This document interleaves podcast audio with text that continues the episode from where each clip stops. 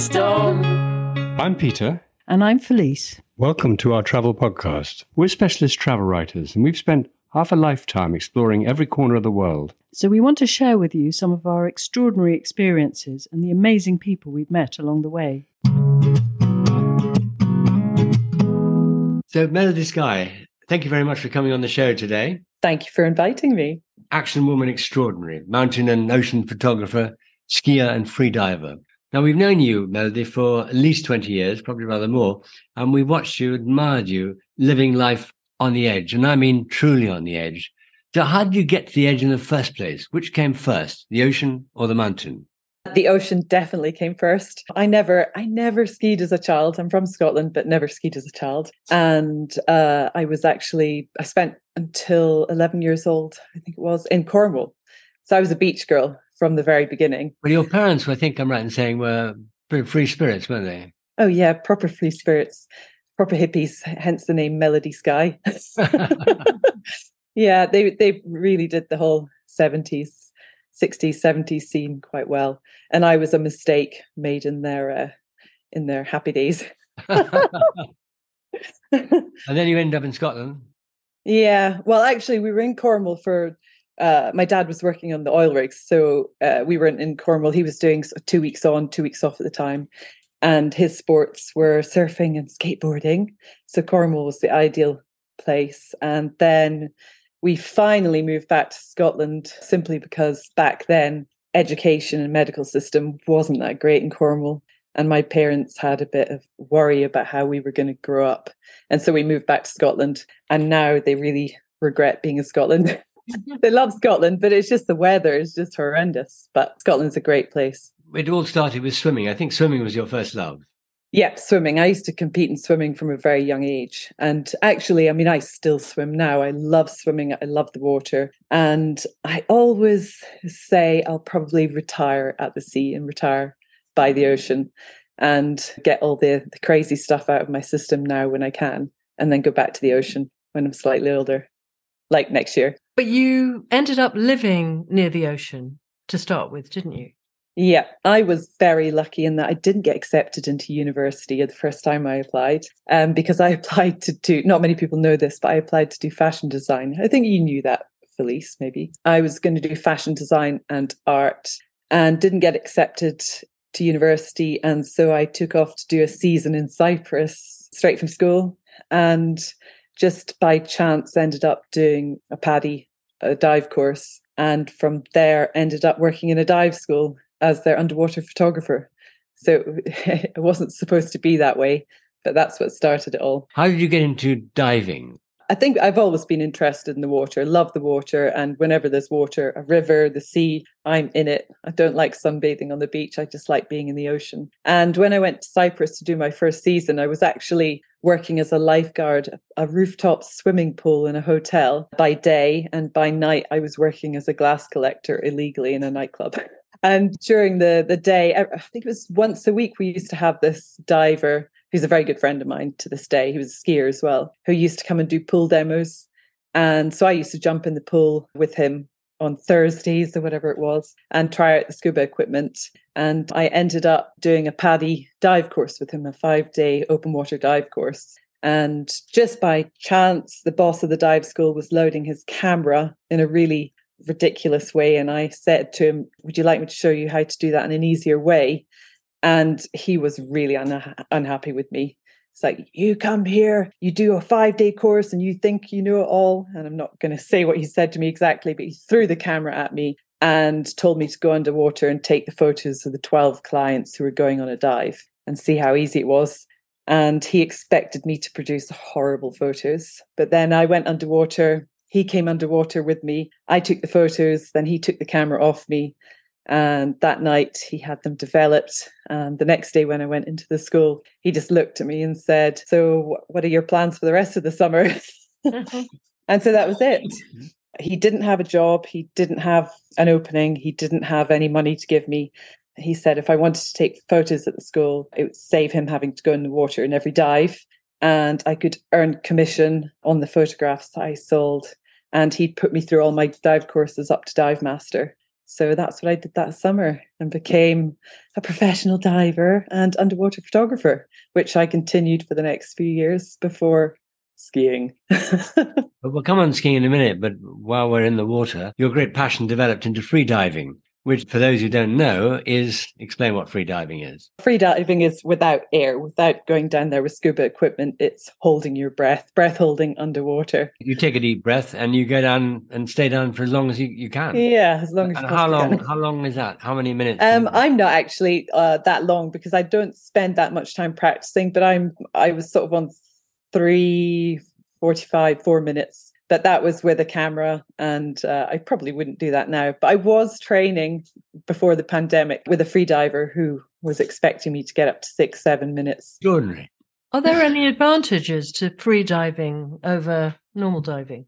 Well yeah i think uh, the fish come closer to you or sharks or whatever come closer to you because they don't hear the the air and the bubbles. You know i did a project with a whale shark research program a few years back and the other advantage there was we kept spotting whale sharks from the surface and we were able to get in the water immediately and not have to faff around putting on scuba equipment. And we'd be you know we'd spend time with the shark and then come back out the water and then we'd spot another and we're in immediately. And we didn't have to look out for how much time we were spending breathing air or it was just a lot easier. What's the world record for holding your breath oh God, I should know this, and I don't know what it is at the moment. Please, what do you think it is? I've no idea. Six minutes, maybe? Are we going over 10 minutes? Oh, yeah, definitely. Well, I've just looked it up. Where a competitor doesn't die but just stays submerged underwater, the longest breath hold is an incredible 11 minutes and 54 seconds. And even more so when 100% oxygen is breathed in prior to the attempt, the record is an astounding 24 minutes and 37 seconds. You must have to have really amazing lungs to be able to do that. Well, no, I don't think so much special lungs. So, so I'm a, a free diver, but I'm not a professional free diver. So you could ask me really technical questions, and yeah. I probably wouldn't have a clue. But I love being under the water and just having that freedom under the water with the camera. So I'm not going to really deep depths. I'm just following ocean life underwater and uh, with my camera. Now I know you got to the mountains through the water, so to speak. Explain that. Oh, it was a very odd situation. I was living with a couple called JB and Claire. They'd been going to Tignes in the French Alps for nine years. She, I think she was in the French ski team, and he was just very passionate skier. And they were both dive instructors. And I lived with them in the time I was in Cyprus, and they were my they were my instructors. Actually, they put me through all my courses, and I went out to experience their life in Tignes. I really wasn't interested in the cold. I wasn't interested in skiing. They tried to convince me to go there for three years, I think it was. And I said, I don't get why you people put pieces of wood on your feet and go down a mountain. I don't get it. and in the cold, I'm from Scotland. I'm not interested in the cold. I still don't like the cold, by the way. But yeah, so basically, I went out to surprise them in November time, and I'd never seen snow like it it was just unbelievable. I came from Scotland where you had wet, not deep, wet snow, and it was just incredible. Yeah, I went to Harry's Bar, which is where I ended up working for a while, and it turned out that they weren't there. And I was, they'd gone off to Canada for the first time in nine years or something.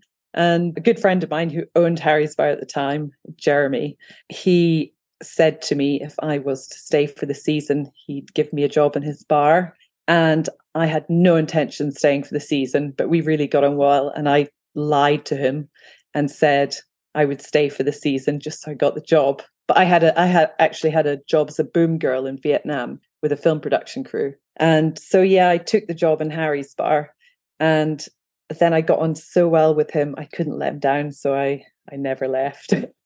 and actually, I ended up with a job teaching the ice diving in Tignes. So that season, I went straight into scuba diving again because the, the, the ice diving school there, they heard that there was a, a young girl in town who was a scuba diver. But the only problem was I had PADI, I was a PADI diver. And the French, very much like with their ski system, they like you to follow their system. So they said to me if I could learn French, and go through the French system or CMAS, then they would give me a job. So that's what I did. I did my dive courses all over again from the beginning. and learnt French as fast as possible and ended up with a job as the ice diver in Tignes. And what is ice diving like? It always always sounds quite scary to me being under the ice. Yeah. I mean, it is. Everybody's seen a horror movie where you go through the ice and you can't find your way out. mm-hmm. It can be a bit like that, but we were very, very safety cautious. And we used to cut three holes in sort of a triangle. Maybe I'd say it was probably 30, 40 meters apart from each other. And at the beginning of the season, we'd attach a line underneath to follow that triangle so that nobody would get lost. And uh, yeah, that was basically the route we stuck to. And there was only a couple of times I had to go with a journalist, as journalists like to do things a bit more adventurous. I'd have to go off a bit further and out of this loop. But, but when it snowed, it was really, really dark because, you know, you had on my first season, I mean, it was a big season and the ice was I don't know, at least a meter, meter and a half thick with the really? snow on top. Yeah. And it was very, very dark. But it was really nice where the the light came through the the holes. It would just sort of shimmer in the water and you could just sort of see that in the distance. And yeah, it was nice. And occasionally I would, uh, if I had a client who was quite funny or seemed to want to enjoy themselves underwater and have some fun, I would inflate my dry suit turn myself upside down and sort of walk upside down under the ice. then walk towards them, waddle towards them. Then you got out of the lake and you discovered skiing. Yeah, actually, so the school that owned the dive center at the time, they were also a ski school. And so, do you know Evolution 2? They oh, they had sort of all sorts of sports going on. And so I was obviously really into photography and I was a terrible terrible ski photographer. yeah, I used to take the odd ski photo, whatever, friends and and then I can't remember why, but I I think I watched my first ski movie there. I mean, I knew nothing about skiing. And the first movie I saw was a local ski film from three local guys. I watched it and said, That's what I want to do with my life. I want to make ski movies. I'd never even used a film camera before, but then I did. I got myself a camera, and then Evolution 2 offered me a job filming of their their groups, their ski groups. So, yeah, my, my first season's skiing ever, and I'm up there making films. when did you actually get involved in photography for the first time? oh, I was four years old when I took my first photo, but nine, I think I was nine years old when I got my first camera from my parents. They realized I had a passion. So, yeah, nine years old. And every weekend, my pocket money would go in developing photos. Do you remember um, through print and triple print? Sorry, yeah, triple print. Yeah. Used to get this like one photo, yeah. six by four, with two small ones in the days when we used to write letters. So I used to get photos developed every weekend and then send small photos to my aunties or pen pals. so yeah, from a very young age, that was what my pocket money went on. Somebody once said to me that they think I was the first female ski filmmaker ever to have my films and TV shows or films shown on a cinema screen. But I don't know. There may have been another woman before me who was out there. I'm sure there was, but I can't can't find any information on that so yeah, I was very young and it was many years, many, many years ago. Yeah. So who knows? Could be. Then you've gone from from there to doing uh, filming extreme skiing.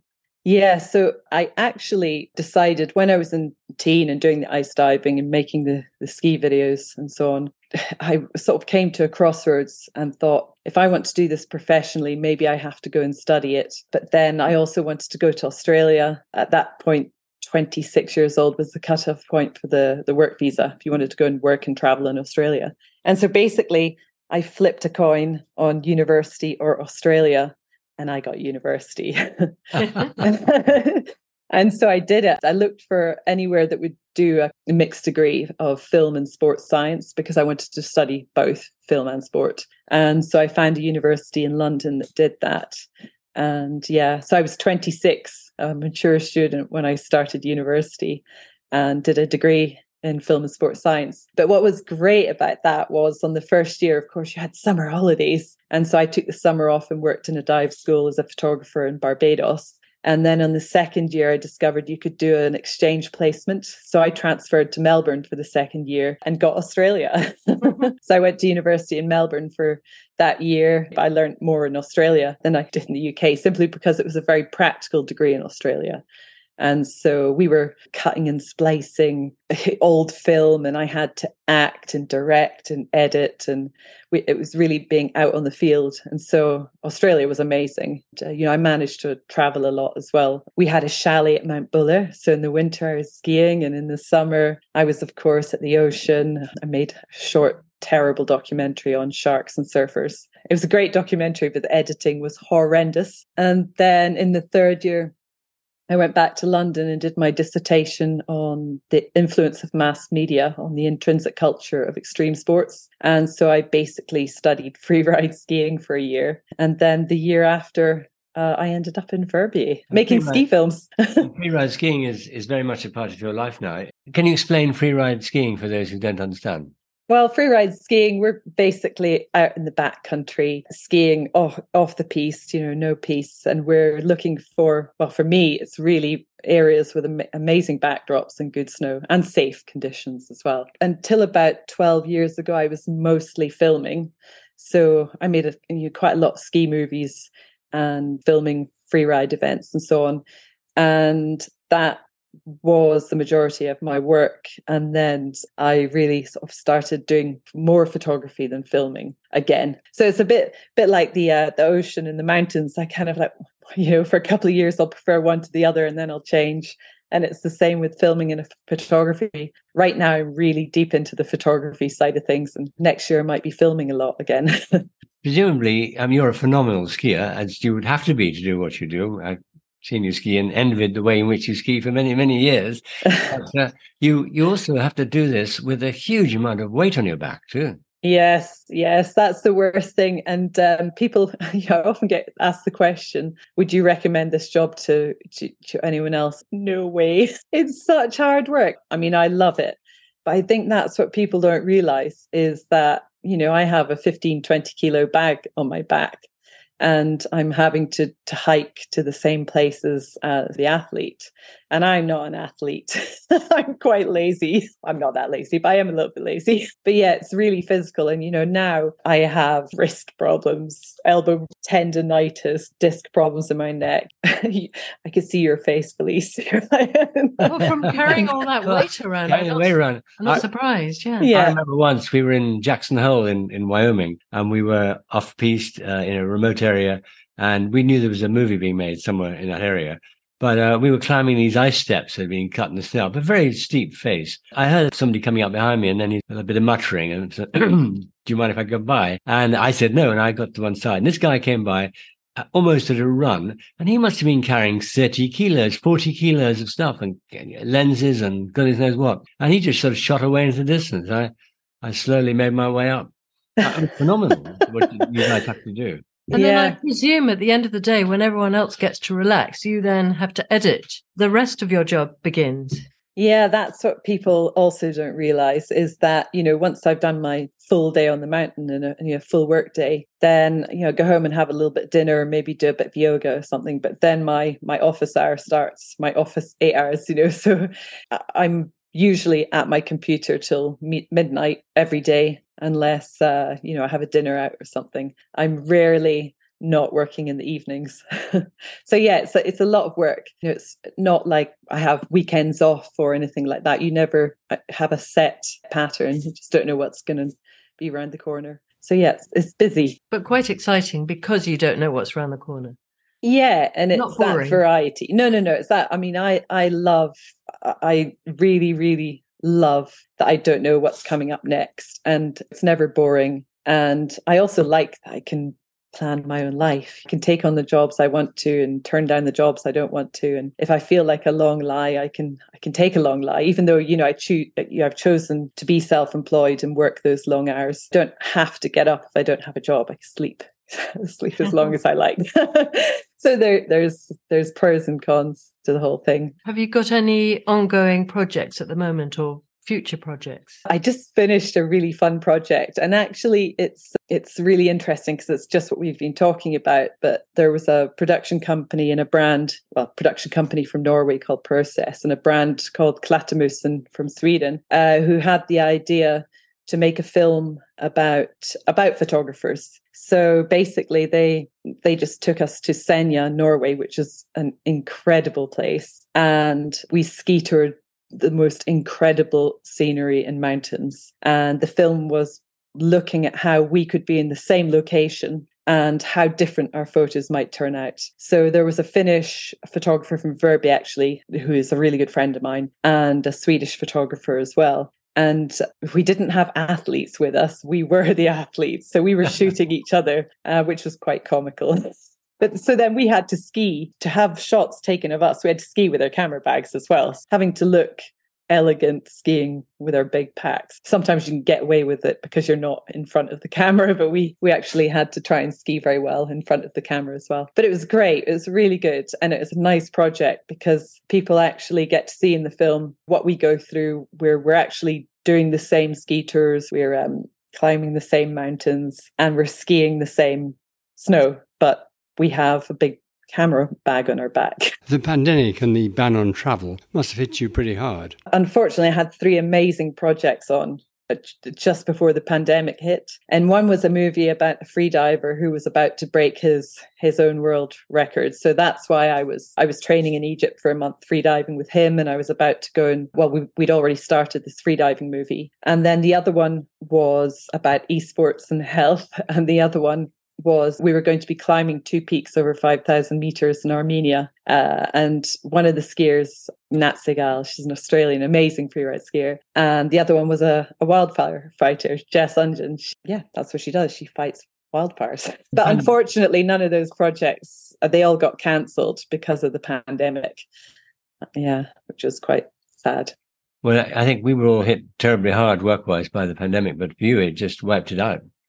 Yeah, yeah, yeah. It was quite uh, quite hard because I was working on three projects over a year. We were raising the budget, and quite often when you're working on a project like that, you don't get paid up front. It comes maybe in the the following year or when the project's released. So you know that was months, almost a year of income was just cancelled out from one day to the next.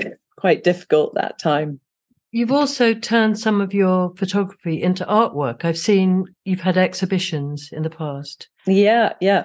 I well, actually become almost like paintings. Yes, yeah. I actually really enjoy doing that. That kind of was born out of a, a charity event. Uh, a friend of mine got married in Sri Lanka, and her mum uh, runs an amazing charity looking after five villages in Sri Lanka. She's all on her own, but she brings food, medication to them. And I went to visit the the slums that she was working in and so on. And I couldn't believe the work she was putting in and uh, just on her own. And so when we got back to Verbier, um, my friend and I, actually, it was her daughter, we we decided to run a fundraiser in Verbier for her charity, and I had all these beautiful images from the slums, you know, and could have done these incredible black and white photos of the people, um, and also the elephants. We went to see lots of elephants and then thought, oh, this is so done. You know, I have to come up with a different idea.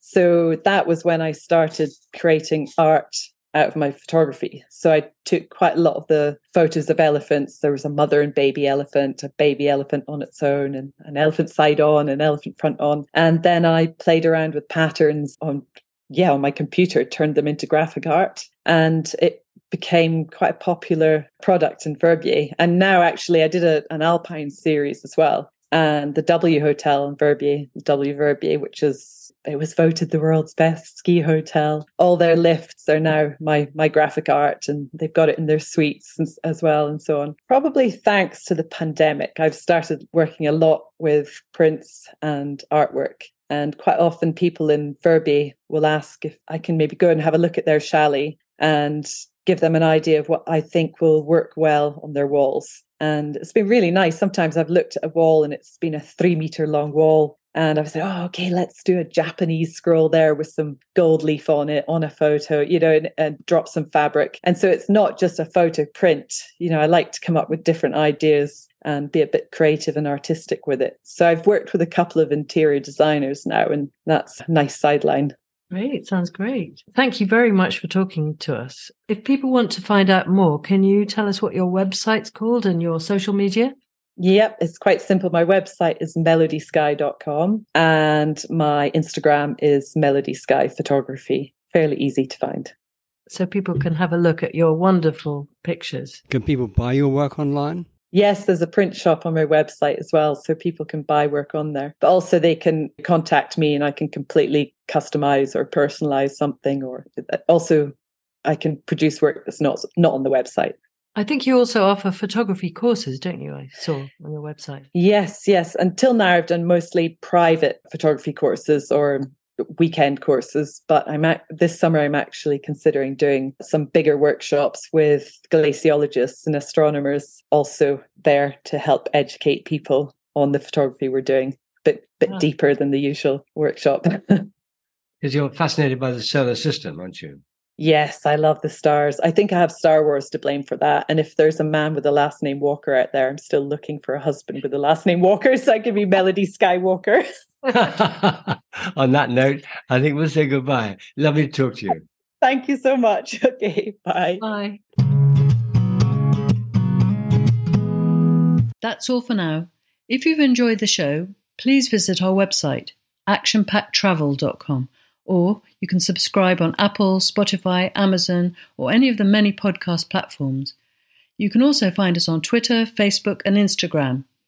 We'd love you to sign up for our regular emails too at peter at actionpacktravel.com.